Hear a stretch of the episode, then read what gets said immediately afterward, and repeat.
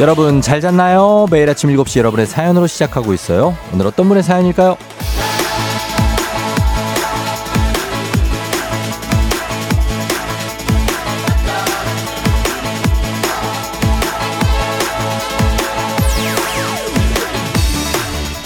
6000님, 쫑디, 지금 베트남에 가 있어야 할 오빠네 가족이 비행기를 놓쳐서 저희 집에 와 있어요. 아니, 지방 살면 서둘러 준비를 했어야지. 먼 여유로 출발 30분 전에만 공항에 도착하면 된다고 생각한 건지. 덕분에 조카랑 3박 4일 서울 구경 실컷 하게 생겼어요.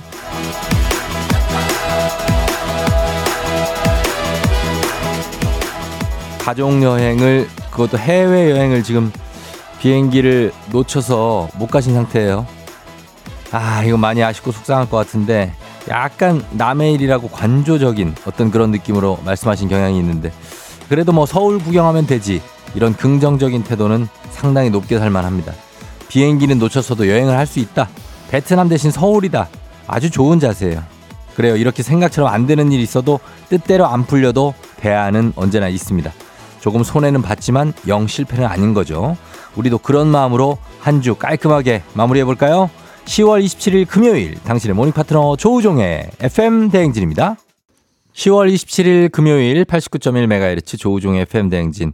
오늘 첫 곡은 볼빨간 사춘기의 서울이었습니다. 아, 오늘도 보이는 라디오 그리고 유튜브 라이브 열려 있습니다. 오늘 오프닝의 주인공 6000님 6000번 한식의 새로운 품격 사옹원 협찬 제품 교환권 보내드릴게요. 아, 너무 아쉽네요. 비, 비행기를 이렇게 놓치다니. 최수정 씨가 공항은 3시간 전에는 가 있어야죠. 3시간이나? 허일구 씨, 여행 갈 때 공항은 2시간 전 도착이 국룰 아닌가요? 수속과 면세 쇼핑. 전 그래요. 2시간 봅니다, 2시간. 근데 2시간이면 이제 좀 꽉 채워서 가는 거고 3시간이면 아주 여유가 있고. 여러분 몇 시간 전에 갑니까? 해외여행 갈 때. 2시간 정도면 충분해요. 정말. 예. 그리고 진짜 빠듯하게 하려면 1시간 반. 뭐, 그리고 공항이 좀 여유가 있다. 그러면은 1시간도 될래나? 근데 되게 서둘러야 되죠. 그러니까 하여튼 아깝습니다. 최윤주 씨가 꿈보다 해몽 서울 구경 언제나 긍정적 종지 존경합니다. 아 존경까지는 뭐 그렇고 예 긍정적으로 가는 거죠. 이렇게 뭐 못 갈 수가 있으니까 저희 처남네도 예전에 베트남 그때도 처남도 베트남이었던 것 같은데 가는데 이제 천, 여권을 안 가져가 가지고 그래서 하루 못 갔어요. 걔네들도 못 가고 다음 날 갔나? 하여튼 그런 정말 대사태가 있었습니다. 박보경 씨, 굿모닝 벌써 금요일이 왔네요. 일주일도 너무 열심히 바쁘게 살았어요, 쫑디. 여러분들 정말, 예, 고생 많습니다. 예, 금요일인데, 지칠 대로 지쳤죠? 예, 저도 그렇습니다. 근데, 뭐, 어, 잘 마무리해야죠. 잘. 허수미 씨도, 쫑디 신나는 금요일이요. 아무 약속이 없어서 좋아요. 근데 이번 주는 옷 정리를 좀 해야겠어요. 날씨가 급 너무 추워져서. 쫑디 감기는 괜찮아요? 감기를 내가 불굴의 정신력으로 진짜 정말 심해질 뻔 했는데, 또 이겨내고 있는데, 아직 좀 기침이 좀 나서 어 그게 조금 어 아직 완전히 다 낫진 않았습니다. 그러나 정신력으로 나을 수 있다. 저는 항상 그 체험을 하고 있습니다. 나아야지 나아야지 하면 진짜 낫습니다, 여러분. 그러니까 아프신 감기 걸리신 분들 비롯해 아프신 분들 나아야 한다. 난 나을 수 있다. 이렇게 생각하시면 되겠습니다. 어 그리고 음 오늘 저기 누구지? 어 연영과 실기보는 경기 예고에 도연이 도희 도희 합격 기원한다고 사륙이 엄마가 얘기하셨는데 요즘에 이제 연극 영화과 및 해가지고 여러분들 이 실기 보시는 고등학생들 있어요. 어, 파이팅 하시기 바랍니다. 연영과 가는 학생들도 그리고 양은정 씨가 어제 저 경인 방송을 다녀갔냐고 하셨는데 어 거기 왜 다녀갔는지 물어봐 달라고 DJ가 그러셨다고 거기도 라디오 방송국이거든요. 어, 제가 거기 갔었습니다. 어제 인천에 갔었는데 아동학대 예방 캠페인, 예, 그거 하러 갔었는데 어, 아주 다들 좋으시더라고요. 예, 너무 반가웠습니다. 그리고, 음, 동일영호 3학년 5반 김미영 쌤 오늘 생일 축하드립니다. 항상 아이들 돌보느라 고생이 많으십니다. 쑥쑥마미님이 승무원인데요. 짐 붙이고 보안 검색 때 통과하고 그러려면 적어도 2시간 반 전에는 공항에 도착해서 수속하는 걸 추천합니다요. 아, 그래요. 충청도 사투리 이렇게 쓰는 거 아니에요. 추천합니다요. 예, 하여튼 그렇구나. 2시간 반 정도는 돼야 된다고 합니다. 음. 자, 오늘도 여러분 마무리 잘하고 출발합니다. 문재인의 8시 동네 한바퀴즈 지금부터 신청 가능하죠? 1승 선물 고급 화장품 세트, 2승 선물 건강기능식품, 3승 선물 백화점 상품권 30만원권 여러분을 기다리고 있습니다. 연결만 돼도 선물 드리고요. 그리고 중간에 탈락해도 마침만큼 선물 드리니까 신청하세요, 여러분. 말머리 퀴즈 달아서 단문 50원 장문 100원에 문자 샵 8910으로 신청하시면 되고요. 그리고 전화 걸어서 노래 한 소절 성공하면 모바일 커피 쿠폰 드리는 정신차려 노래방. 세 분 모두 성공하면 선물 하나 더 얹어 드리죠. 노래는 오, 오늘 노래 어, 오혁이 리메이크한 이문세 씨의 노래입니다. 그 이렇게 얘기하면 바로 알죠. 그죠? 예, 이 노래 준비했다 잠시 후에 도전해 주시면 되겠습니다. 제목 길지 않습니다. 자, 그리고 행진이 이장님께 전하고 싶은 소식도 단문 50원 장문 100원 문자 샵 8910 콩은 무료니까요. 보내주시면 되겠습니다. 저희 날씨 한번 알아보고 올게요. 기상청의 박다효 씨 날씨 전해주세요. 조우종의 FM 댕진 보이는 라디오로도 즐기실 수 있습니다. KBS 콩 어플리케이션 그리고 유튜브 채널 조우종의 FM 댕진에서 실시간 스트리밍으로 매일 아침 7시에 만나요.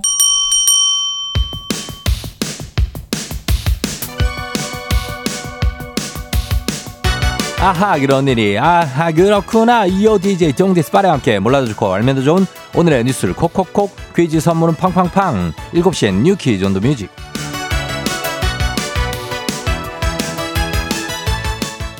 뉴스 퀴즈 음악 한 번에 챙겨보는 일석삼조의 시간. 오늘의 뉴 퀴즈 바로 시작합니다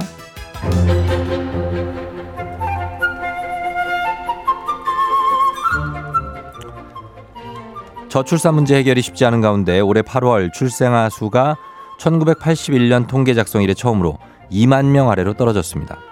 통계청이 발표한 8월 인구 동향에 따르면 올해 8월 출생아 수는 18,900 18,984명, 작년보다 12.8% 3,000명 가까이 줄었습니다.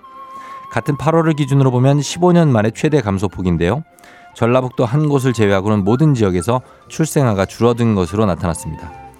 여성 한 명이 평생 낳을 것으로 예상되는 자녀 수를 뜻하는 합계 출산율은 지난해에 0.78명, 하지만 이 같은 추세라면 0.7명 선도 무너지는 것 아니냐는 우려가 나오는 상황입니다.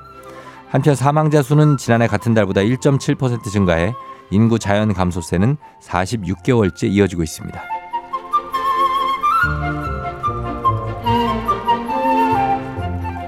맛도 좋고 건강에도 좋은 한국의 전통 음식 김치.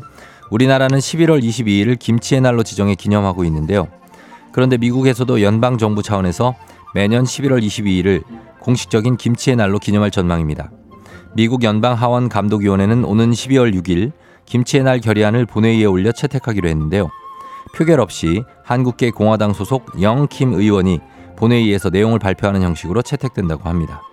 앞서 버지니아, 뉴욕 등 미국의 일부 주에서 김치의 날을 기념일로 선포하긴 했었지만 미 연방 차원에서 외국 음식을 기념일로 지정하는 건 처음 있는 일이죠.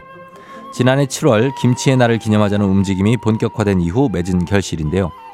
김치의 날 결의안에는 올해가 한미동맹 70주년이자 한인 미주 이민 120주년이라는 점, 또 김치가 유산균과 비타민 등 각종 영양소를 풍부하게 제공하는 한국의 전통식품으로 최근에 미국의 소비자들에게 사랑받고 있다는 내용이 담겼다고 합니다.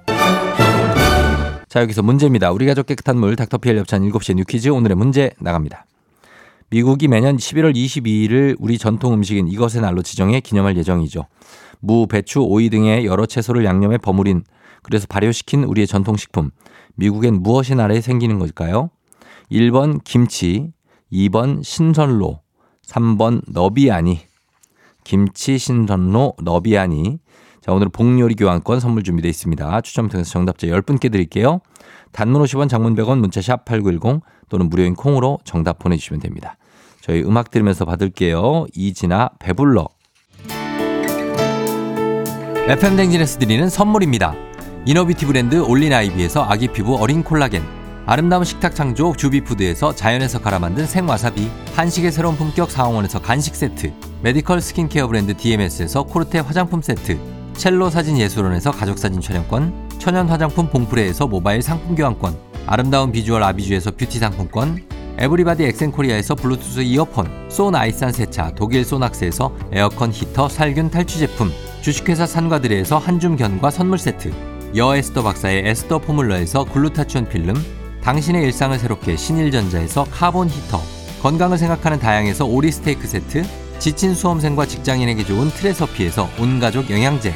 제과 명장 송영광의 명장 텐 베이커리에서 소금빵 시그니처 세트, BBG랩에서 피부관리 전문 BLS 클리닉 마스크팩, 네이트리팜에서 천년의 기운을 한 포에 담은 발효 진생고, 주식회사 창원 H&B에서 내 몸속 에너지 비트젠 포르테, 파라다이스 스파 도구에서 스파 입장권, 파워풀 엑스에서 장민호의 파워풀 크림과 메디핑 세트, 선물 받고 싶은 보르딘 커피에서 알록달록 cold brew 세트, 내신 성적 향상에 강한 대치 나래 교육에서 1대1 수강권, 건강한 내일의 즐거움 미트체인지에서 자사상품권, 성공 창업의 길 강창구 찹쌀 진순대에서 즉석 조리식품, 비만 하나만 20년 365MC에서 허파고리 레깅스, 올바른 beauty의 시작 에르츠틴에서 실트크림, 호주 건강기능식품 마더네스트에서 프리미엄 프로폴리스, 더 깊고 편한 잠 소바노 매트리스에서 매트리스 이용권, 위례 특급 밀리토피아 호텔앤웨딩에서 조식 포함 숙박권, 자동차 total 플랫폼 차놀자에서 캠핑카 렌트 이용권을 드립니다. 정신차려 노래방 곧 시작합니다. 02761-1812, 02761-1813, 026298-2190, 026298-2191. 지금 바로 전화주세요.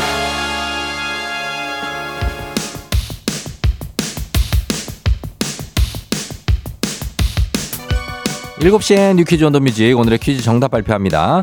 앞으로 매년 11월 22일은 미국에서도 한국에서도 김치의 날로 기념되겠네요. 정답 1번 김치. 정답자 발표 713405994315 김혜림 씨 9932 장미진 씨 1569 유성진 씨 2365님 4919님까지 10분께 복요리 교환권 보내드릴게요. 당첨자 명단 홈페이지 선곡표를 확인해 주세요.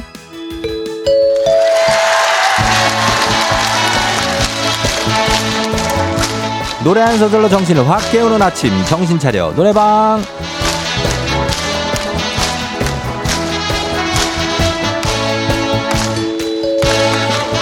자 노래 한 소절 불러 제끼면서 아침 시원하게 깨워보는 시간입니다. 딱 한 소절만 여러분 부르시면 돼요. 761-1812 761-1813 6298 2190 191 자 전화 4대입니다. 전화 걸어주시면 한 번에 세 분 연결하고 세 분이 저희가 들려드린 노래에 이어서 한 소절씩 노래 불러주시면 됩니다. 가창에 성공하면 모바일 커피 쿠폰 바로 드리고요. 세 분 모두 성공하면 배사이다 음료 한 박스 추가로 보내드리도록 하겠습니다. 자, 오늘 음악 나갑니다.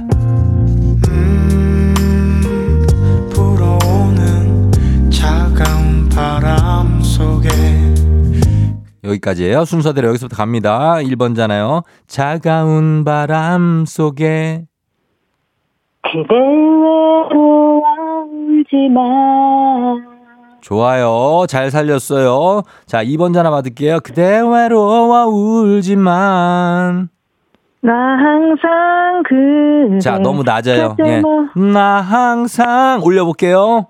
시작. 나 항상 그대 곁에 머물겠어요. 좋아요. 자, 바로 봤습니다. 3번 마무리.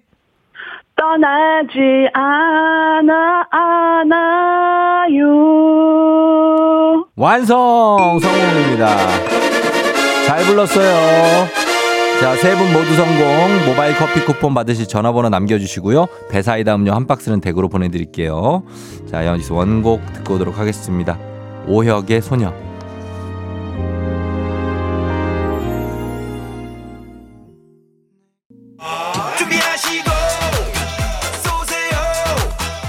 조우종의 FM댕진 일부는 메디카 코리아 비비톡톡, 코지마 안마의자, 꿈꾸는 요셉, 더블정립 티맵 대리 제공입니다. 조우종의 FM댕진, 보이는 라디오로도 즐기실 수 있습니다.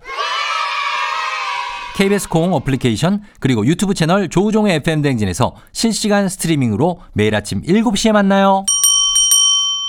조우종의 FM댕진 함께하고 있는 아침 7시 27분 19초 지나고 있습니다. 아, 음, 보면 4514님, 이번 한 주도 조우종의 FM댕진 덕분에 버틴 것 같아요. 늘 감사해요 하시는데, 아유, 저도 여러분들 덕분에 저희들도 버티고 있는 거고, 예, 서로 감사한 거죠.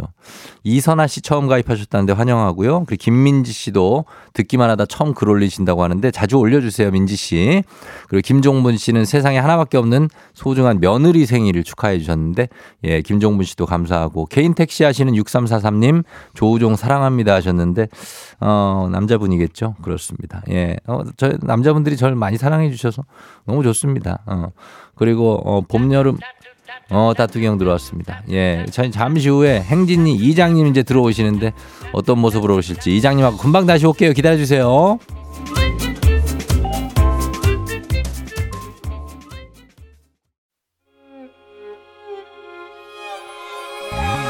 조정 나의 조정 나를 조정해줘 조정 나의 조정 나를 조정해줘 하루의 시절 우정조가 간다 아침엔 모두 FM 댕진 기분 좋은 하루로 FM 댕진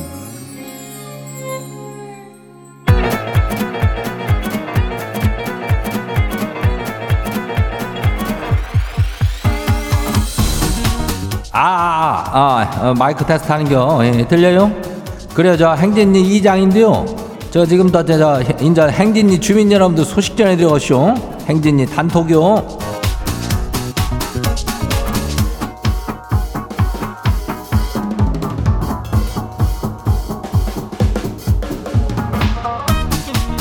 그래, 행진리 단톡 소식 다 들었시오?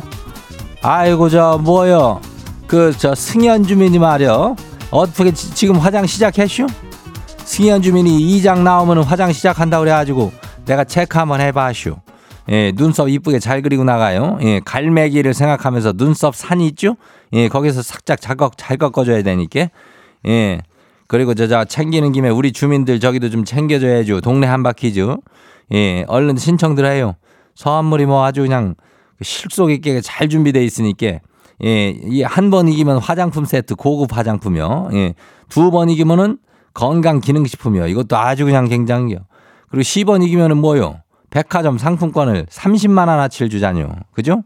예, 이거 꼭 챙겨 가야겠죠? 이거 누적돼 갖고 되니까 저기 하는 거니까 말머리 퀴즈 달고 단문이 50원이 장문이 100원이 예, 문자가 샤프고 8910이니까 우리 주민 여러분들도 많이 좀 신청을 해 주십사 하는 것이오.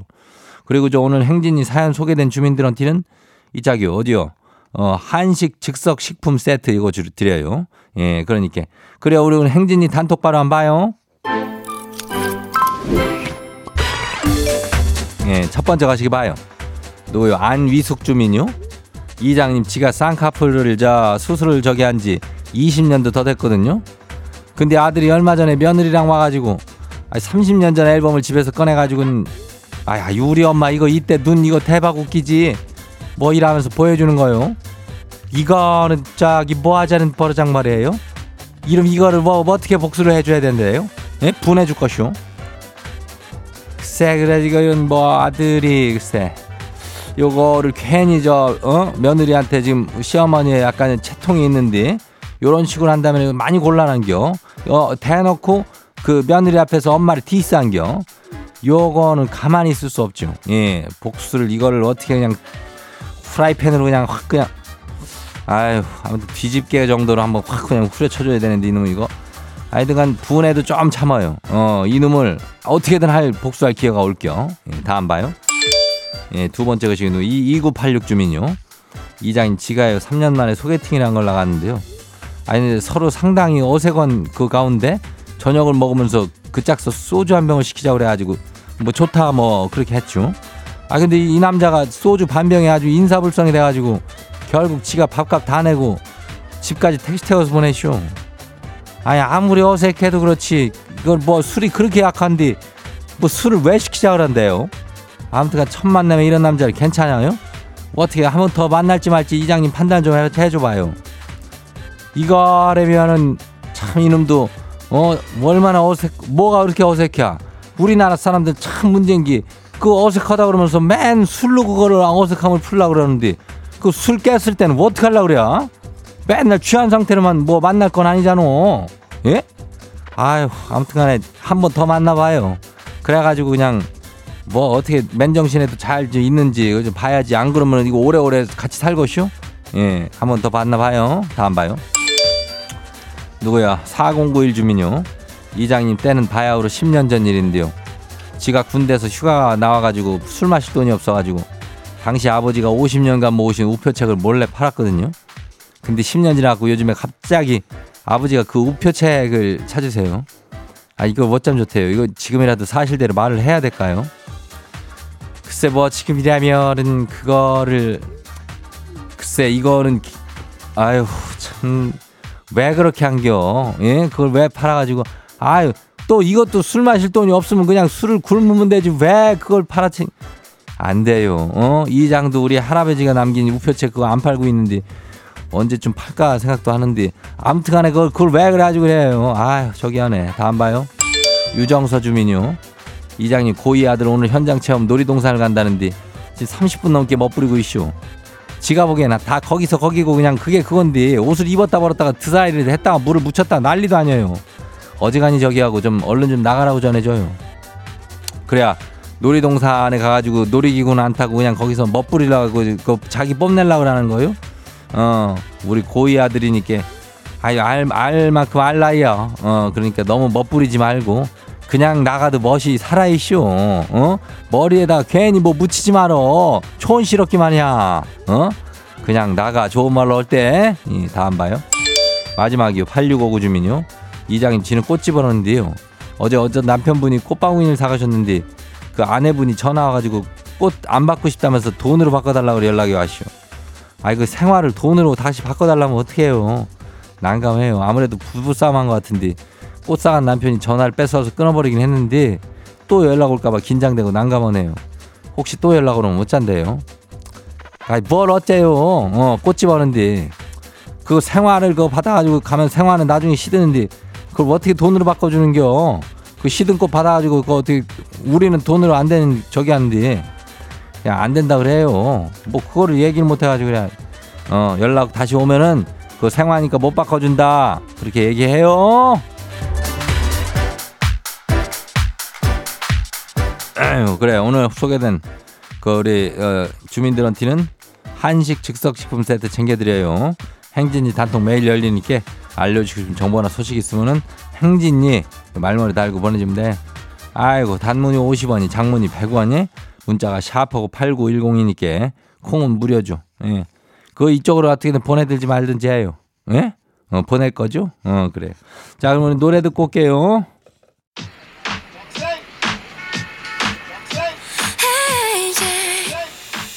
조유리 택시.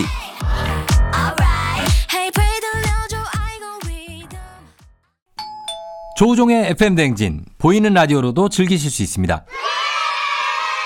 KBS 콩 어플리케이션 그리고 유튜브 채널 조우종의 FM 댕진에서 실시간 스트리밍으로 매일 아침 7시에 만나요.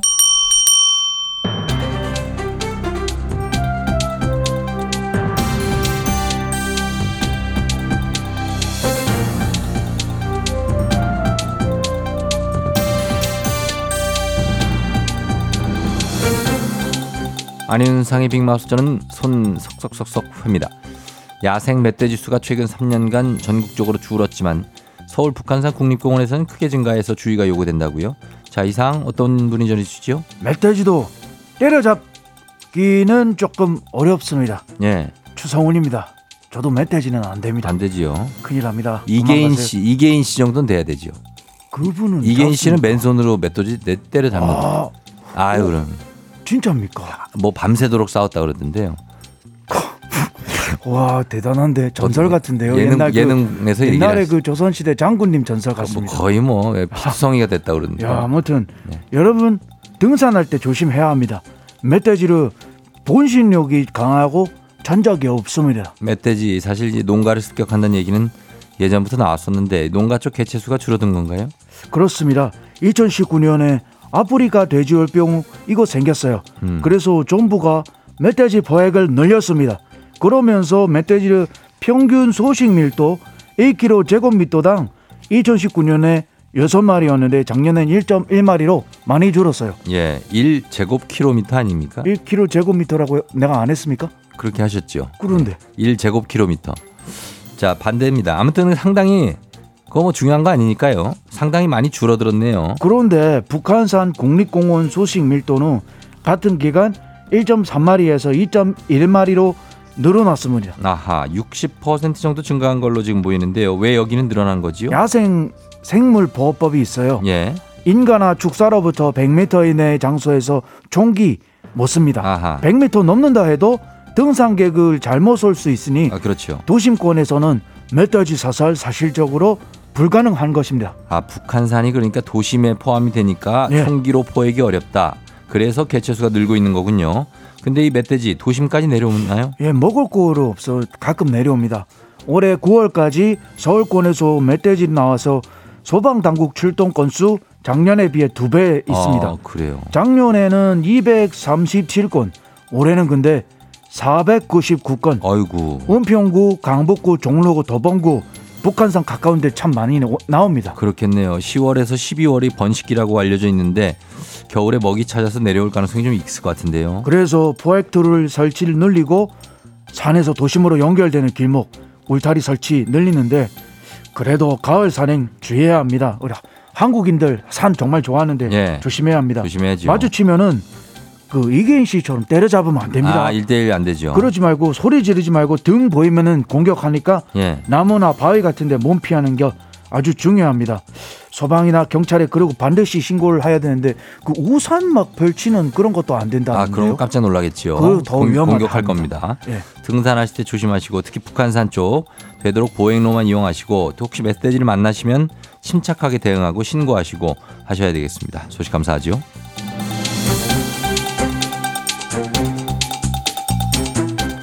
다음 소식입니다. 구매 대행 아르바이트로 사람을 속이고 물건을 구매한 돈을 가로채는 사기가 기승이라고요. 자세한 소식 어떤 분하고 만나보지요? 이런 식으로 남들 속여서 등쳐먹는 것들 아주 그냥 내가 가만 안 둘 거예요. 아유, 안녕하세요. 김수미예요. 예, 오늘도 성을 내면서 시작하시는데 어떤 식으로 사기를 친 거죠? 구매 대행 알바 이게 뭡니까? MC분도 받아보셨지 모르겠는데 아르바이트 모집한다는 문자가 가끔 와요. 나한테도 왔었어. 예. 재택근무 가능해요? 그러면서 오나요? 길게도 와 엄청. 저한테도 많이 옵니다. 저는 바로 스팸 신고를 하는데 어, 나도 수신 어, 차단. 그런 그렇죠. 거예요. 예, 자꾸 오니까 이게 좀 스트레스를 받기도 하고 대체 제 번호를 어떻게 알고 이렇게 아, 개인 정보 유출이 정말 진짜 이게 보통 일이 아닙니다. 그러니까 이거 저 문자 받았다는 사람이 정말 많아요. 아무튼 근데 이게 자꾸 오니까 혹할 수 있잖아요. 그래서 문자에 적힌 대로 연락을 해갖고 알바하고 싶어요. 그러면 이렇게 안내를 한대요.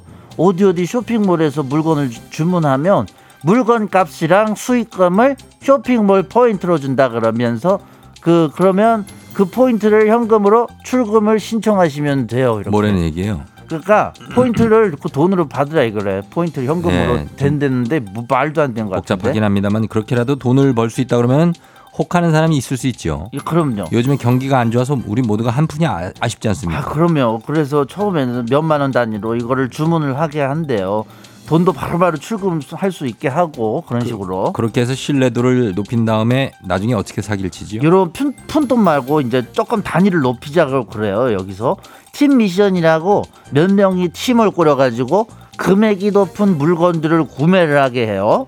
무슨 뭐 김치 냉장고, 카메라, 어 그냥 냉장고 예, 뭐 이런 거. 그러면 단위가 이제 몇 백에서 많게는 몇 천까지 좀 늘어나겠네요. 그렇죠. 근데 또 이게 팀으로 묶여 있으니까 내가 안 하면 다른 팀원들이 피해를 입는다 이런 식으로 해서 이걸 꼭 주문을 하게 하는 거예요 이게. 자 이렇게 해놓고 포인트로 원금 차액 돌려준다고 했지만 그걸 안 주는 겁니까? 근데 거기서만 끝나지도 않아 이게.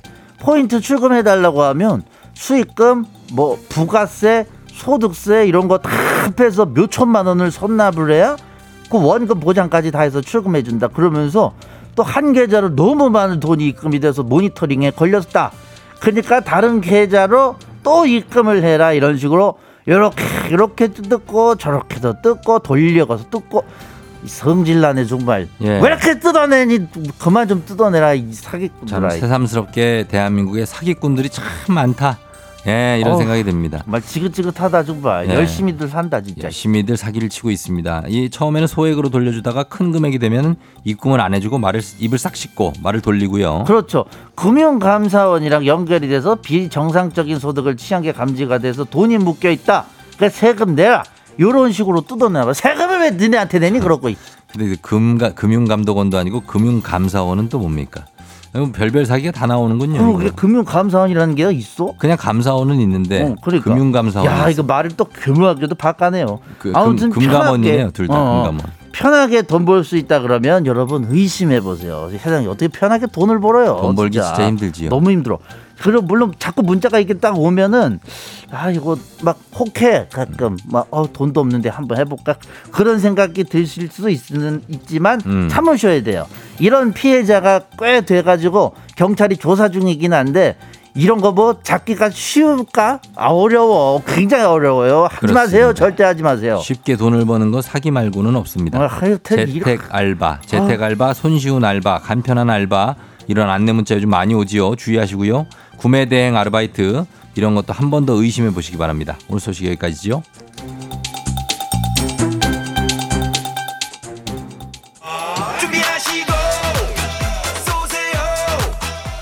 조우종의 FM댕진 2부는 고려기프트, 일양약품, 스마트한 금융앱 NH콕뱅크, 김포시 농업기술센터, 신한은행, 참 좋은 여행, 포스코 ENC, 워크웨어 티뷰크, 넷플릭스 서비스 코리아, 대성 셀틱 에너시스, 파워펌프 제공입니다.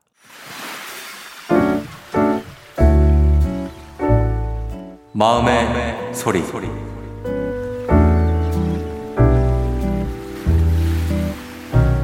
엄마, 나 인데 엄마 나 이제 18살 고등학교 2학년이잖아. 한 시간 넘게 공부하다가 잠깐 머리 식히려고 쉬고 있는데 잠시 휴대폰 잡았는데 엄마가 딱 그때 문을 열더라. 어떻게 타이밍이 참 절묘한지 공부할 때 왜 문 안 열고 잠깐 쉴 때만 여는 거야. 그럴 때 나 진짜 억울해. 나도 계획성 있게 공부하고 있는데 엄마가 자꾸 들어와서 뭐라고 하니까 너무 속상해. 잠깐 쉰 거라고 엄마한테 말하면 아직 부족하다고 더 하라고 하잖아. 내가 쉴 때 쉬고 공부할 때 공부 잘 하니까 압박하지 않았으면 좋겠어. 나 1학년 때보다 2학년 때 성적이 올랐으니까 믿어줬으면 좋겠어. 공부 더 하라고 하지 말아주세요. 엄마 내가 그래도 엄마 사랑하는 거 알지? 엄마 사랑해요.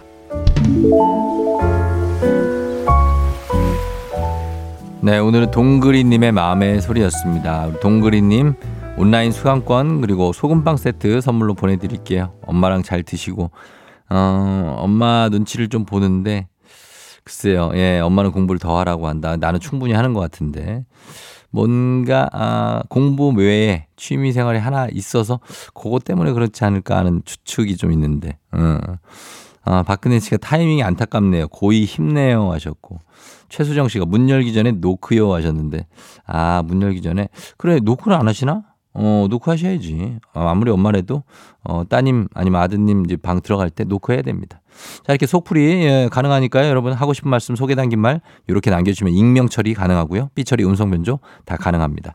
카카오 플러스 친구 조우종의 FM 댕진 친구 추가하시면 자세한 참여 방법 보실 수 있어요. 많은 참여 부탁드리고 그리고 3부는 문제 있는 8시 동네 한바 퀴즈 퀴즈 풀고 싶은 분들 말머리 퀴즈 달아서 샵 8910 단문 50원 장문병원에 문자로만 여러분 신청 받을게요. 보내주세요. 자, 음악 듣고 퀴즈로 돌아옵니다. 음악은 신현이와 김루트. 왜 때려요, 엄마? 오늘 내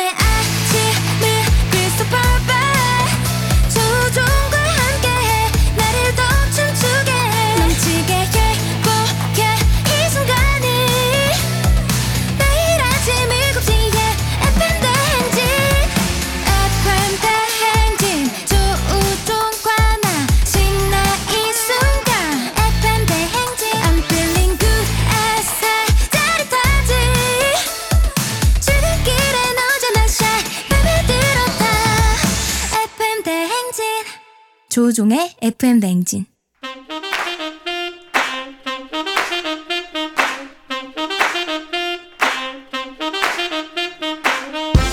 바쁘다 바빠. 현대사회. 나만의 경쟁력이 필요한 세상이죠. 눈치 지식 순발력 한 번에 길러보는 시간입니다. 경쟁이 꼽히는 동네 배틀. 문제 있는 8시 동네 한바 퀴즈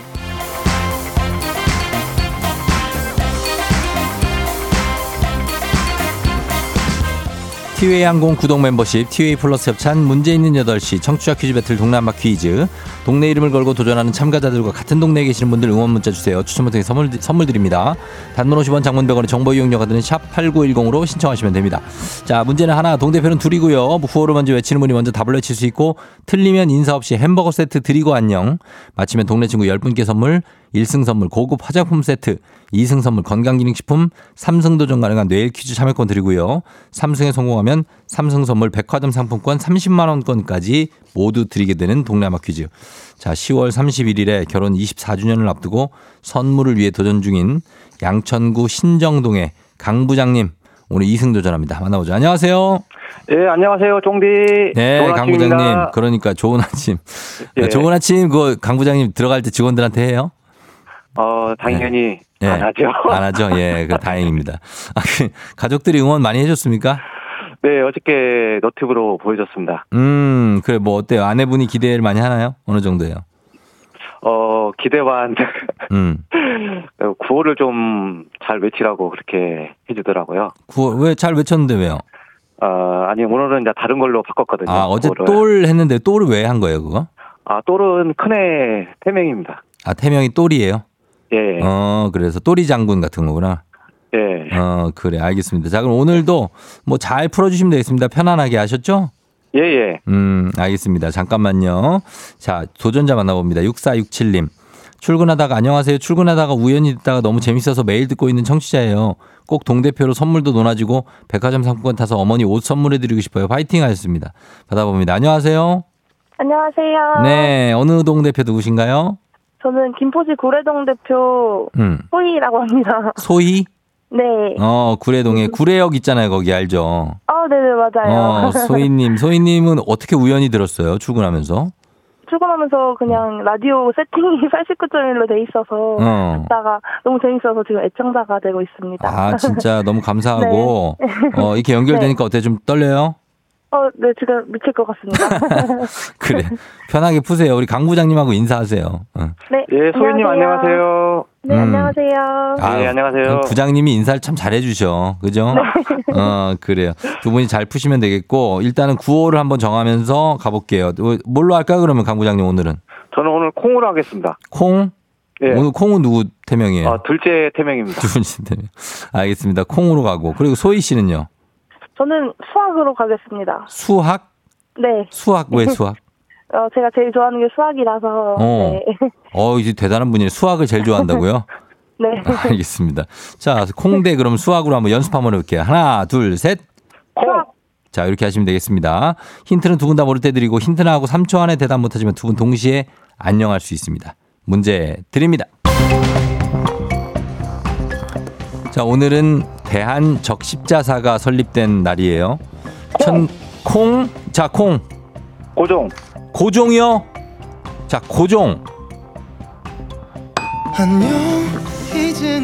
너무 급했어요. 자, 문제 계속 내드립니다. 1905년 10월 27일 고종의 칙령 반포에 따라 대한 적십자사가 설립됐습니다. 문제에 있었어요. 부상병의 구호 활동으로 시작된 적십자사 지금도 여러 구호 활동을 하고 이것을 관리하기도 하는데 자 수혈이 필요한 환자를 위해 피를 뽑아주는 것 뭘까요?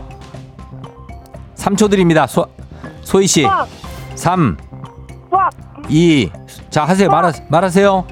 아, 네. 1. 말하세요. 헌혈이요, 헌혈. 뭐라고요?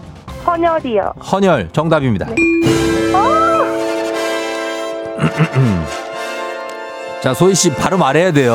아셨죠? 아, 네, 알겠습니다. 네, 계속 수학 외치면 안 되고 어, 네. 수학하고 바로 말씀하셔야 됩니다. 자 정답 헌혈. 예. 네. 수혈이 필요한 환자를 위해 피를 뽑아주는 거 헌혈 정답입니다. 축하드려요. 어, 네, 감사합니다. 앞에 강 부장님이 너무 급했네요, 그죠? 네. 어 그래요. 어때요? 어. 소감 한 말씀 부탁드릴게요. 어, 지금 너무 떨렸는데, 그래도, 음. 네. 어, 맞춰서 정말 다행이라고 생각합니다. 네. 아, 강 부장님한테도 한마디 하시 해주시고. 네. 아, 네, 어, 음. 많이 떨렸는데, 네. 네, 다음에 또 뵐 기회 있었으면 좋겠습니다. 뵐 기회가 있으면 좋겠다고요. 네, 이렇게 퀴즈로 이제 또. 아 그러니까 예 수학은 왜 수학이에요? 본인은 아, 제가 그. 좋아하는 게 왜 좋아하는 거죠? 뭐 직업이에요? 일하면서 임용고시 준비 중에 있거든요. 아, 그래서 이제, 네, 가장 좋아하는 거 생각하다가, 음 그거 생각할 만한 게 없어서 그냥 수학했습니다. 그래요 그래요 알겠습니다. 네. 하여튼 일잘 맞춰서 저희 일단 동네 친구 10분께 선물 보내드리고요. 네. 그리, 그리고 김포에 그리고 어 1승 선물 고급 화장품 세트 보내드릴게요. 아, 네, 감사합니다. 예 주말 잘 보내고 저희 월요일 날 퀴즈 같이 할 수 있는데 가능하죠? 네, 가능합니다. 알겠습니다. 그럼 월요, 월요일 월요일에 다시 만나요. 네, 감사합니다. 그래요. 안녕. 네. 네. 들은 지 얼마 안 된 분입니다. 음, 우리 소희 씨. 1승에 성공했습니다. 자, 강 부장님 너무 빨랐어요. 예. 자신감이 너무 넘쳤어, 강 부장님. 아, 좀만 더 들으면 그냥 맞힐 수 있는 문제인데. 제주는 고미부리고 님이 어머 급했네. 구슬퍼님 A 너무 급했지. 김동원 씨 수학 좋아하더니 1승 수학 하셨네 하셨고요. 예, 아 부장님 너무 급했다. 9470님이 최동구리님 인사 잘하시는 성급한 간부장님 안녕 하셨습니다. 예, 그래도 잘, 잘 해주셨습니다. 음, 조금 급했고 괜찮아요. 자 이제 청취자 여러분 여러분께 내드리는 청취자 퀴즈 나갑니다. 이번 주말에 여러분 혹시 나들이 계획 있으신가요? 전국적으로 이번 주말부터 다음 주까지 이것이 절정이라고 할 텐데 어, 이것 구경 가는 분들 많을 것 같습니다. 좋은 풍경 잘 누리고 오시고 기후 변화로 식물의 잎이 붉은 빛이나 누런 빛으로 변하는 현상 또는 그렇게 변한 잎을 이것이라고 합니다. 이번 주말 무엇이 절정일까요? 1번 단풍이 절정, 2번 피로가 절정, 3번 카드값이 절정. 자, 단풍 피로 카드값 정답 보내시고 짧은 건 50원, 긴 건 100원, 문자 샵 8910 콩은 무료입니다. 정답자 10분께 선물 보내드릴게요. 재미있는 오답 한 분 추첨해서 주식회사 홍진경 더 만두 엽찬 비건 만두도 보내드리도록 하겠습니다. 저희 음악 듣는 동안 여러분 정답 받을게요. 음악은 자, 한번 여유 있게 한번 들어봅니다. 자전거 탄 풍경. 너에게 난, 나에게 넌. 자전거 탄, 죄송합니다. 풍경에 어, 너에게 난, 나에게 넌. 자전거 탄 풍경입니다. 어, 잘 들었어요. 자, 이제 청취자 퀴즈 정답 바로 공개합니다. 정답 바로, 예, 단풍이 절정이죠. 예, 이제 이번 주말에 단풍이 절정입니다. 정답 맞힌 분들께 10분께 선물 보내드릴게요. 조우종의 팬들 홈페이지 선곡표에서 명단 확인해 주시면 되겠고, 10월 이제 28일, 내일이 토요일, 29일이 일요일, 30, 30일 해가지고, 사람들도 많이 어디 저 어디 가실 텐데 조심조심해서 다니세요. 예, 걱정됩니다, 저는. 잘 다니고 오시고. 그리고 어 자, 정답 맞힌 10분께 선물 보내 드립니다. 저희 그 베스트 오답 한번 볼게요. 오답 뭐가 절정인지 어 가겠습니다. 아, 허경봉 씨 홍조가 절정이라고 합니다. 홍조가 안면 홍조 쪽이. 예, 굉장합니다. 아, 그런 분들이 있죠. 그리고 9470님 누렁니가 절정이라고. 이를 닦으셔야 돼요. 예, 이를 좀 닦고 어, 가셔야 됩니다. 그 다음에 8391님 내 안의 신경질이 절정이다고 하셨습니다. 예, 갱년기가 이게 또 절정일 때가 옵니다. 그럴 때 살짝 자리를 피했다가 아, 살그머니 집으로 들어오면 되겠습니다. 그 다음에 이경화 씨, 내 미모가 절정. 아, 축하드립니다. 네, 미모 절정. 그리고, 어, 6624님, 은행 냄새가 절정. 아, 은행 냄새가 이 절정이야, 진짜.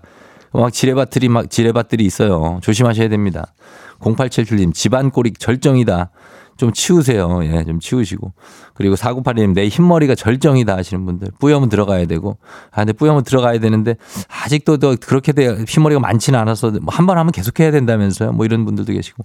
예, 그리고, 어, 결혼식이 절정이다. 5162님. 이번 주에도 두 개 있다 하시는데, 진짜 맞습니다. 너무 많아요. 절정인 분들이 왜 이렇게 많지? 아, 1호2사님, 개기름이 절정이라고. 아. 그 기름 그거 다 어떻게 내다 팔 수 없고 그거 돈도 안 돼. 어, 그렇습니다.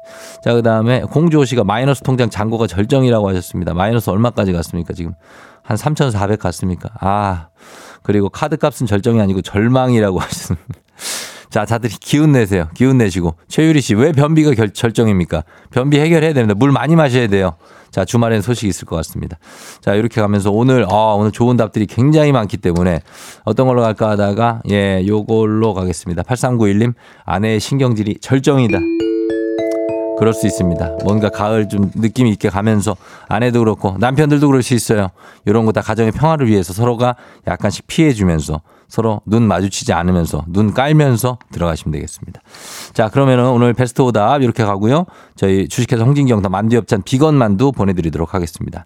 그리고 날씨 한번 알아보고 갈게요. 기상청의 박다효 씨 날씨 전해주세요. 조우종의 FM 댕진 보이는 라디오로도 즐기실 수 있습니다. KBS 콩 어플리케이션 그리고 유튜브 채널 조우종의 FM 댕진에서 실시간 스트리밍으로 매일 아침 7시에 만나요.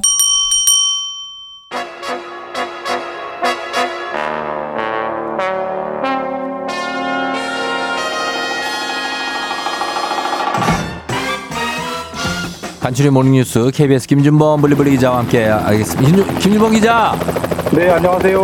네, 그 상공에서 보는 그 단풍은 어떻습니까?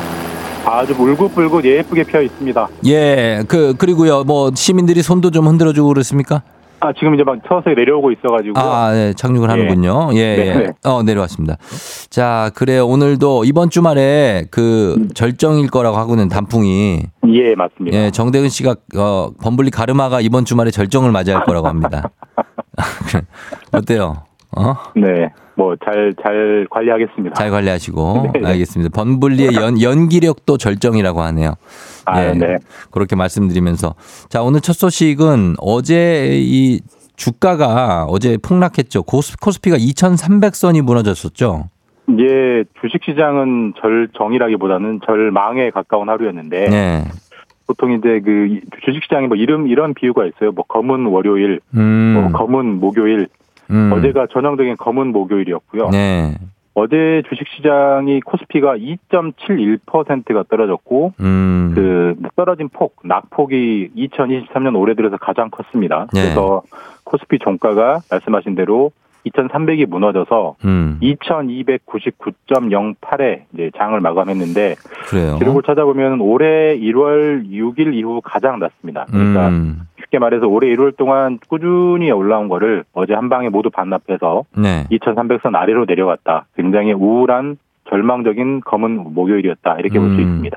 글쎄요, 다른 뭐 경제 지표 보면은 다른 수출이나 뭐 이런 쪽은 좀 호조를 좀, 좀 회복한다는 것도 뉴스가 예. 있던데, 어, 아무래도 이 국내 요인보다 국, 외적인 어떤 대외적 요인 때문에 폭락했다는 분석이 많죠. 예, 뭐 우리가 특별히 무엇을 뭐 잘못하고 우리 경기가 특별히 안 좋아서라기보다는 네. 말씀하신 대로 국제적인 요인이 지금 크게 그 안 좋게 작용하고 있어요. 가장 큰 거는 당연히 이스라엘과 하마스 전쟁입니다. 음, 예, 예. 이제 본격적으로 이스라엘이 지상전을 시작한다 이런 점점 전운이 짙어지고 있는데 음. 어, 이스라엘 쪽이 그 자체는 기름이 많은 중동에서도 기름이 많은 유전이 많은 곳은 아니에요. 예. 근데 어쨌든 이스라엘과 이 하마스의 전황이 길어지면 음. 중동 정세 자체가 불안해지고 네. 그렇게 되면 항상 유가는 오르기 마련이거든요. 당연히 음. 유가가 오른다, 기름값이 오른다는 건 우리에게 굉장히 안 좋은 소식인 거고요. 음. 왜냐하면 안 그래도 요즘 물가 비싼데 물가가 더 비싸지는 거니까. 그렇죠. 예. 그 물가가 첫 번째 한 가지 안 좋은 점이고 두 번째는 고금리인데 음. 이것도 우리나라 금리보다는 미국의 금리가 문제입니다. 예. 제가 이 시간에 여러 차례 말씀드렸지만 미국 정부가 찍어서 발행하는 미국 국채 음. 이거 금리가 거의 5% 정도를 형성하고 있기 때문에 예. 전 세계에서 가장 안전한 투자 자산인 미국 국채가 5% 준다면 음. 당연히 외국 투자자들은 미국으로 돈을 빼가는 거죠. 그렇죠. 우리나라 주식 팔아가지고 음. 미국 시장으로 가는 거기 때문에 우리나라 증시 돈이 빠져나가니까 당연히 우리나라 주가는 올라갈 확률보단 내려갈 확률이 많은 거고. 예. 당분간은 미국 금리가 내린다, 미국이 드디어 금리를 인하한다, 뭐 이런 소식이 들리지 않는 한은 음. 이런 좀 우울한 장세가 지속될 거다. 이런 좀 비관적인 전망이 많습니다. 알겠습니다. 오늘도 장 초반 한번 좀 지켜봐야 될 것 같습니다. 자, 네. 그리고 다음 뉴스는 취업을 하지도 않고 그렇다고 구직 활동도 하지 않는 아무것도 안 하는 청년들이 빠르게 늘어나고 있다고요. 예, 이게 사실 뭐 이제 청년이라는 게 어느 나라나 그 나라 경제의 미래인데 네. 여기서 이제 어떤 활발하고 뭐 활발하게 창업도 하고 취직도 하고 그래야 그 나라 경제가 앞으로도 튼실해지는 건데 네. 우리는 점점 반대로 가고 있습니다. 음. 통계에서 청년이라 하면 나, 나이를 만 15세부터 만 29세, 음. 그러니까 고등학생부터 이제 한 만 30살 되기 전까지를 청년이라고 잡는데 예.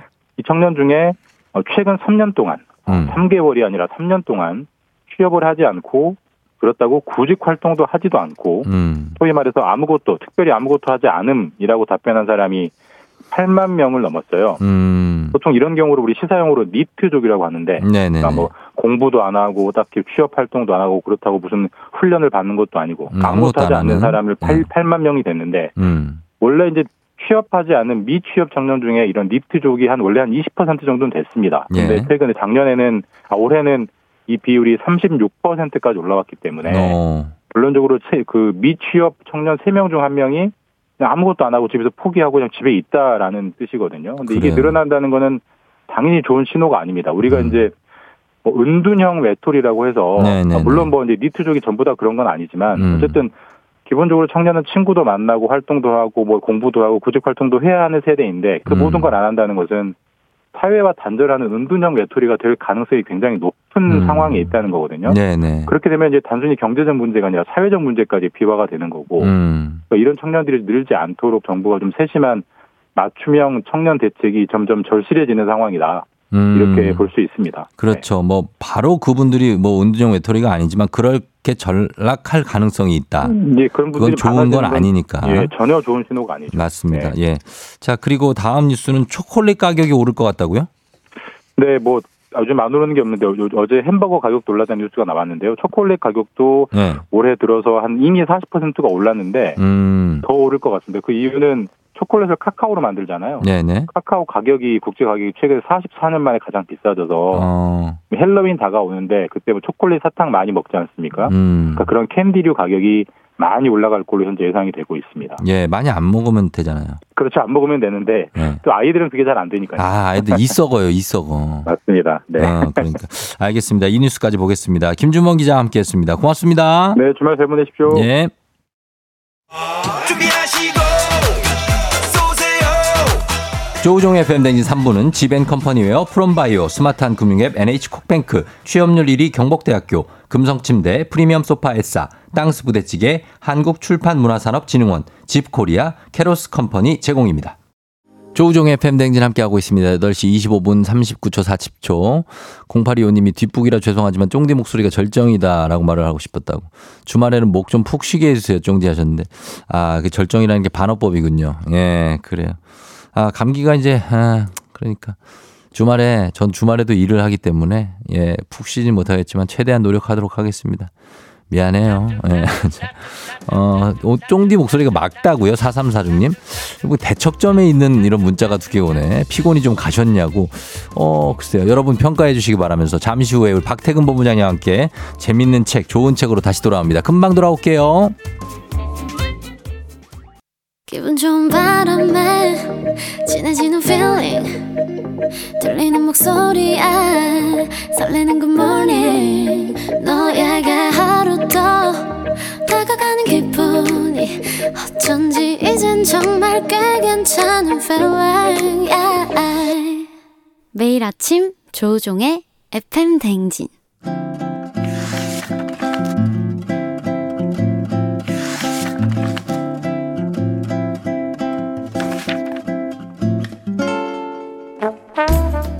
매주 금요일 아침 8시 30분이면 문을 여는 라디오 책방 책 읽어주는 남자 박태근 씨와 함께합니다. 북스타그램.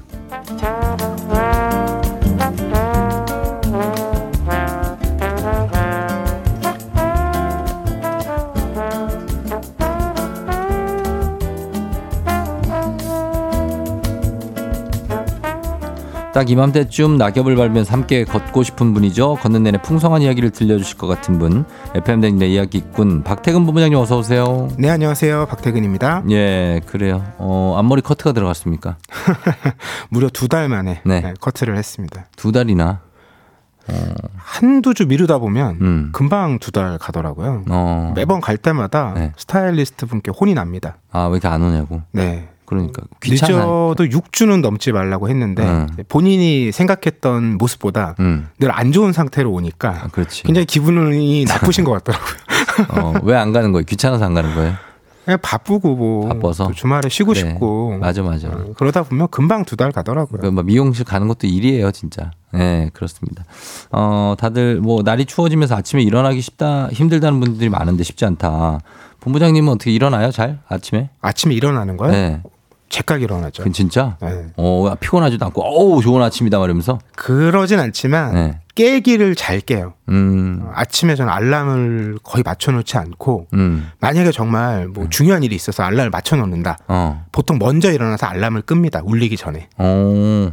그 저도 그래요. 어, 저도 그냥 눈을 먼저 떠서 알람은 근데 맞춰놓죠, 항상. 혹시 모르니까. 음, 예, 그래서 그렇게 그때 끄고 그러는데 뭐 그런 느낌이고 어 금요일 코- 어, 박태훈 본부장님 이은정 씨, 홍수경 씨, 황미영 씨가 점점 더 어려지고 있고 깔끔하다 뭐 이렇게 칭찬을 좀 전해주시네요. 아 깔끔하다. 예, 깔끔한. 그 지금은 깔끔해요. 예, 그렇습니다.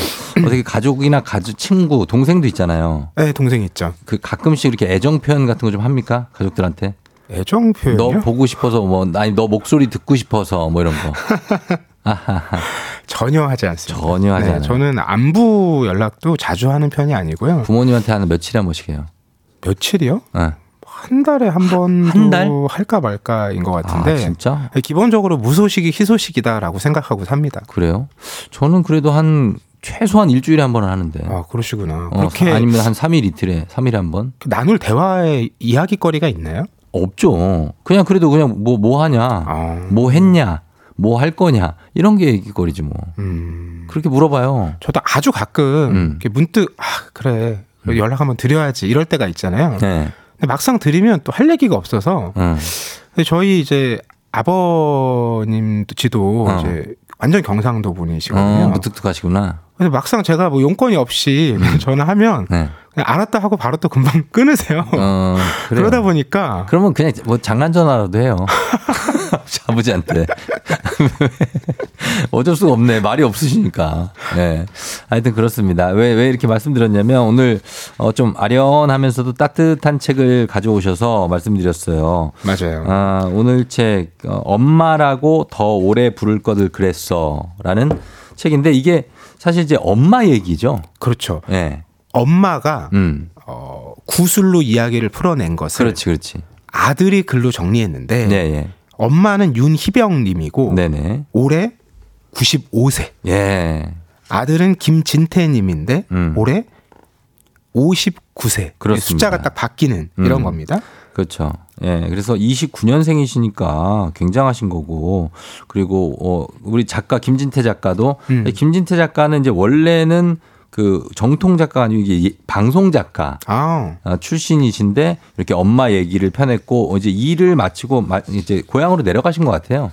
그렇죠? 네, 지금 고향에서 음. 그 어머님을 모시고 음. 함께 살고 있는 거죠. 함께 살고 있는. 자 그래서 오늘도 엄마라고 더 오래 부를 거 그랬어 이책 어, 선물 준비되어 있습니다. 오늘 소개해드리는 책에 대한 의견이나 사연 보내주시면 다섯 분 추첨해서 오늘의 책 보내드려요.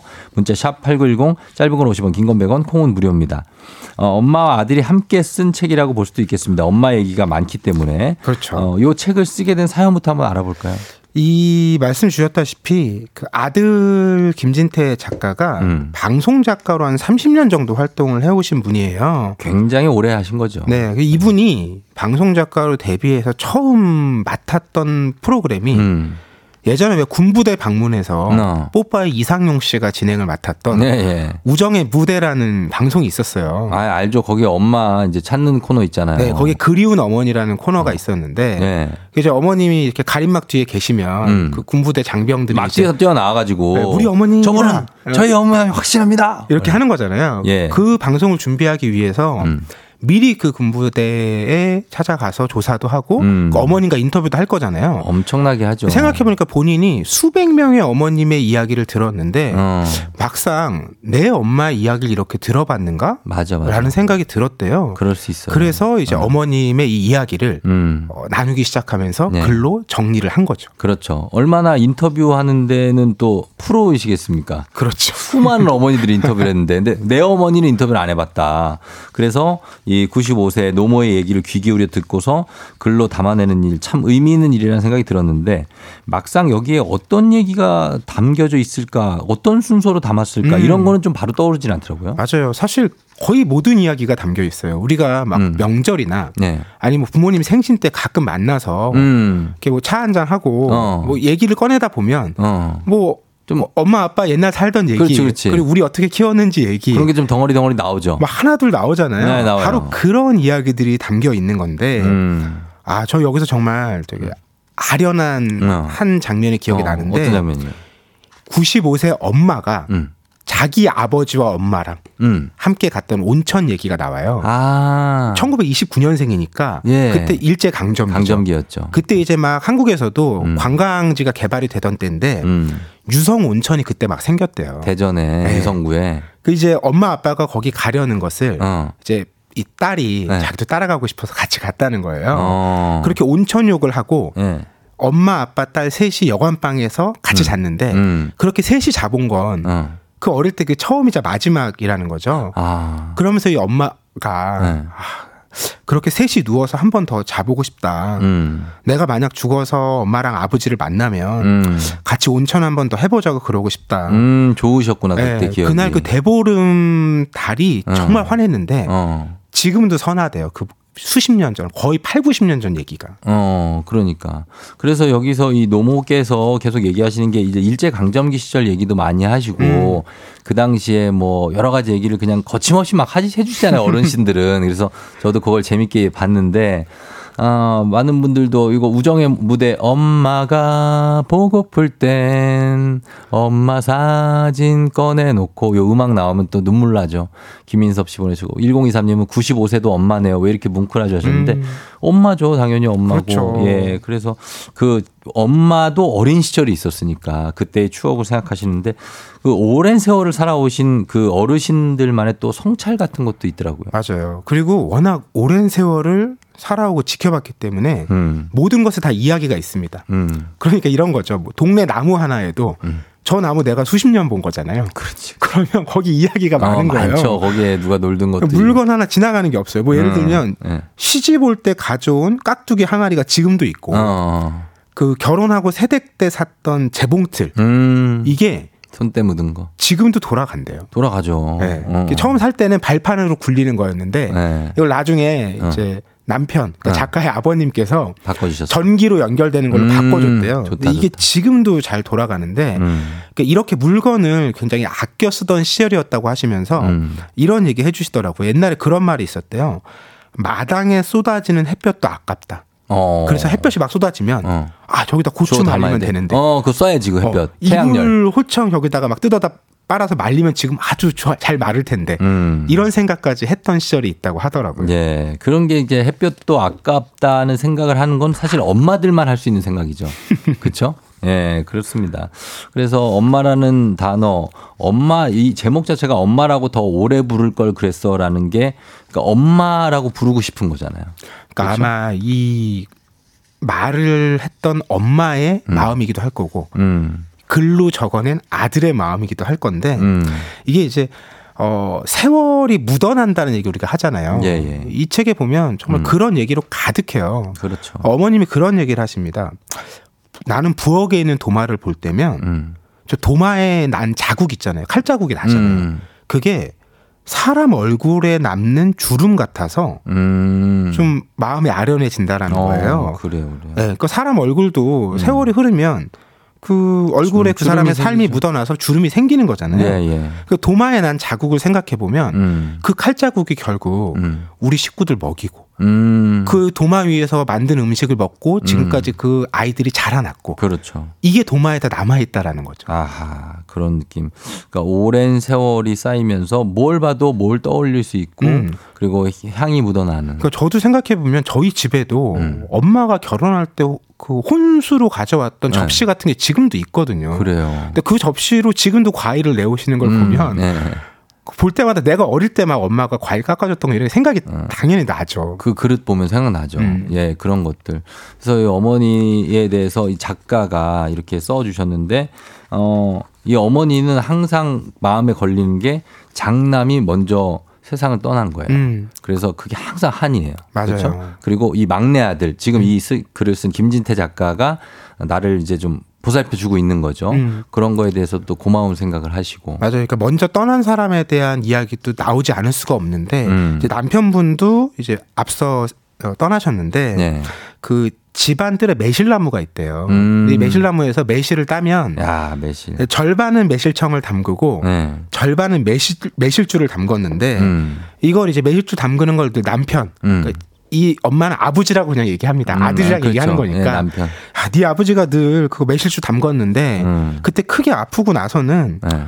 안 담그더라고. 왜냐하면 자기가 아프니까 음. 매실주를 못 못, 마시니까. 못 마시니까. 네, 근데 돌아가신 지가 벌써 이제 10년이 됐는데 음. 그 10년 전에 담근 매실주가 음. 지금도 집에 남아 있는 거예요. 음. 이게 너무 잘 우러나서 어, 지금 한 잔 나누면 좋을 텐데 진짜. 그걸 함께하지 못해서 너무 아쉽다. 어, 그런 얘기도 하시고. 예, 하여튼 뭐 어떤 물건을 봐도 이렇게 향이 묻어나는 그런 글이 쭉 들어있는데 음. 저희가 음악 한 곡 듣고 와서 계속해서 이 엄마라고 더 오래 부를 걸 그랬어. 책에 대해서 얘기 나눠보도록 하겠습니다. G.O.D 어머님께. god의 어머님께 듣고 왔습니다. 자, 오늘 북스타그램 오늘은 김진태 작가의 엄마라고 더 오래 부를 걸 그랬어. 얘기 나누고 있는데 아, 고수경 씨가 도마 주름 얘기가 왜 이렇게 와닿냐고 어, 와닿냐고 하셨고 김영애 씨가 슬프다 아침부터 이렇게 울컥하게 하냐고 아, 저희가 뭐 그 의도한 바는 아니지만은 예, 죄송합니다. 어, 그리고 8957님 책 얘기를 들으니까 요양원에 계신 엄마가 갑자기 그립네요. 저도 작가님처럼 아프시기 전에 엄마랑 많은 얘기를 해볼 걸 그랬다. 그래도 제 옆에 계셔서 감사한 오늘이다라고 하셨습니다. 사실 이제 부모님들은 나중에 돌아가시고 나서 자식들이 후회할 때가 많죠. 음. 그 전에 많이 해야 되는데 그때는 모르다가 어, 돌아가시고 나면 좀 그런 걸 알게 되니까.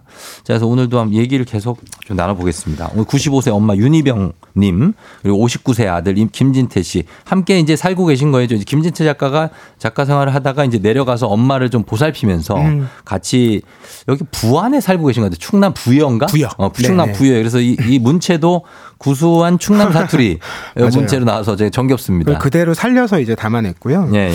음, 지금 이제 청취자분들께서도 아, 그때 더 얘기 많이 할 걸 이런 말씀 많이 나눠주시는데 네. 사실 늦은 때는 없습니다. 음. 지금부터 하면 되는데 맞아요. 예. 어, 이 책에도 그런 대목이 나와요. 이 어머님께서 음. 그 메신저 있잖아요. 어, 메신 깨톡. 네, 이걸 하신대요. 아직도 95세신데. 90 넘어 배우셨대요. 그러니까. 쓰신 지 몇 년 안 됐는데 네. 이게 이걸 이제 쓰면서 자녀들하고 대화를 하니까 음. 아 곁에 있는 것 같아서 너무 좋고 네.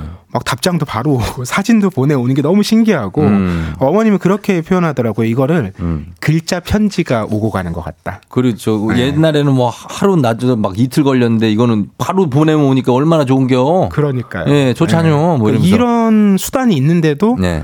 제 연락을 안 하는 어, 갑자기 제, 저를 반성하게 그 되는 반성 좀 해야 돼요. 박태근 보니까. 본부장님 반성, 반성 좀 해요. 알겠습니다. 예, 반성하고. 하여튼 그래 가지고 이제 이 윤희병 님이 얼, 이제 몇 년 후면 이제 100세가 되시는 거잖아요. 네. 정말 근데 건강하게 살고 계시다는 얘기 생각도 들고. 이 내리 장수 장수 집안인 것 같아요. 그러니까 윤희병 님의 엄마도 음. 이제 김마리아 님인데 음. 99세까지 살다가 야. 돌아가셨대요. 그러니까. 근데 그 이제 엄마를 떠올리면서 아 우리 엄마가 집에서 주무시다가 음. 편안하게 돌아가셨는데 음. 참 사는 복도 중요하지만 죽을 때 잘 떠나는 것도 중요한 복이다. 나도 우리 엄마처럼 음. 그렇게 떠날 수 있으면 참 좋겠다. 네. 음. 그러면서 이제 세월이라는 것에 대해서 얘기를 풀어내기 시작하는데 음. 이 95년을 살아오셨잖아요. 예. 우리로서는 정말 상상하기 어려운 긴 세월인데 그렇죠. 이 어머니께서는 그냥 가볍게 말씀하세요. 아, 세월 잠깐이요. 어, 햇볕에 이불 몇 번 내다 널고 음. 비몇 번 장마 지나고 나면 음. 90평생 흐르는 거야. 야, 이렇게 말씀하십니다. 진짜 세월이 진짜 잠깐인 건 것 같아요. 음. 이렇게 잠깐인 세월을 이렇게 아웅다웅 사는 게 좀 그렇죠? 그왜 아웅다웅 할 수밖에. 없냐면 네. 이 어머님 얘기가 네.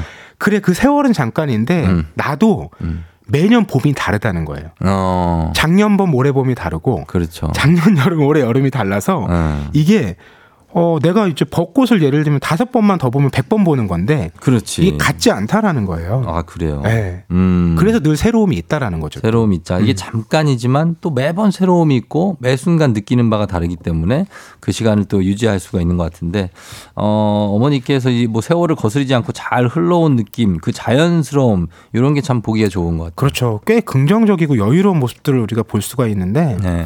영정 사진 얘기도 나옵니다. 음. 그 남편하고 한 7순쯤에 둘이 가서 같이 찍어 놓은 게 있대요. 그냥 영정 사진을. 네, 근데 지금 생각해 보니까 너무 이제 오래된 것 같아서 음. 그러니까 사진 속의 얼굴을 내가 봐도 너무 젊다는 거예요. 젊어, 젊어서.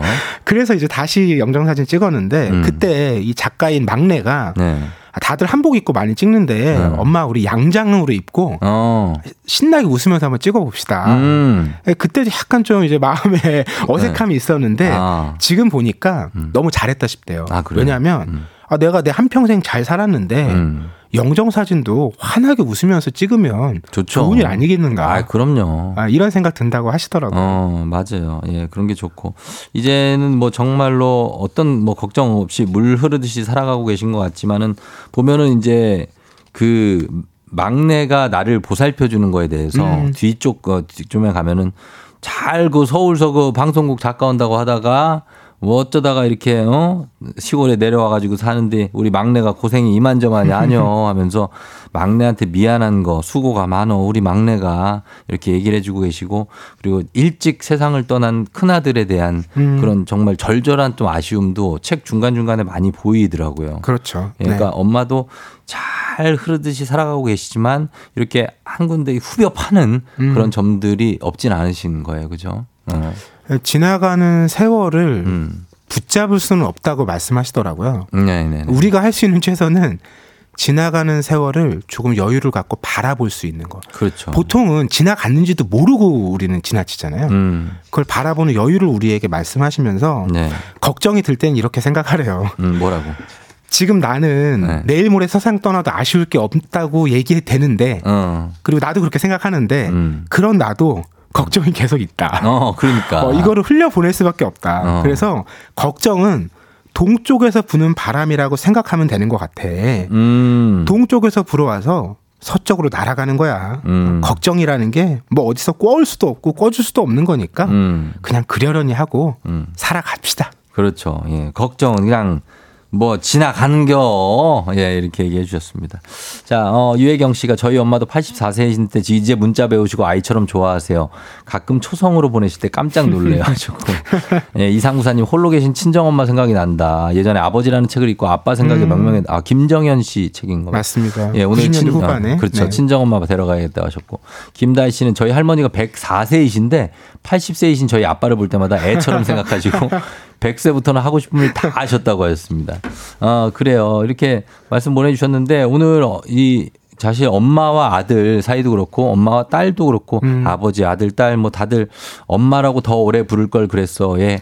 뭐 아빠라고 더 오래 부를 걸 그랬어를 넣어도 될 것 같은 부모님들을 어 위하는 그런 책이 아니었나 생각이 들고요. 어 전화 한 통 해요 오늘 박태호 본부장. 네, 오늘은 꼭 하겠습니다. 네, 그러니까. 네, 듣고 계시니까 약속드리겠습니다. 그래요, 그래요. 예. 9345님이 며칠 전 엄마 모시고 다른 동네 산책을 갔어요. 엄마가 너무 좋아하시더라고요. 앞으로 자주 모시고 여행해야겠네요. 짧은 가을이 너무 아쉬운 가을입니다. 하셨는데. 예, 부모님께 전화 한 통 아니면 뭐 이렇게 짧은 산책이라도 꼭 해보시길 바라면서 저희 마무리하겠습니다. 오늘은 엄마라고 부르- 더 오래 부를 걸 그랬어. 김진태 작가의 책 만나봤습니다. 박태근 본부장님 다음 주에 만나요. 네, 고맙습니다. 준비하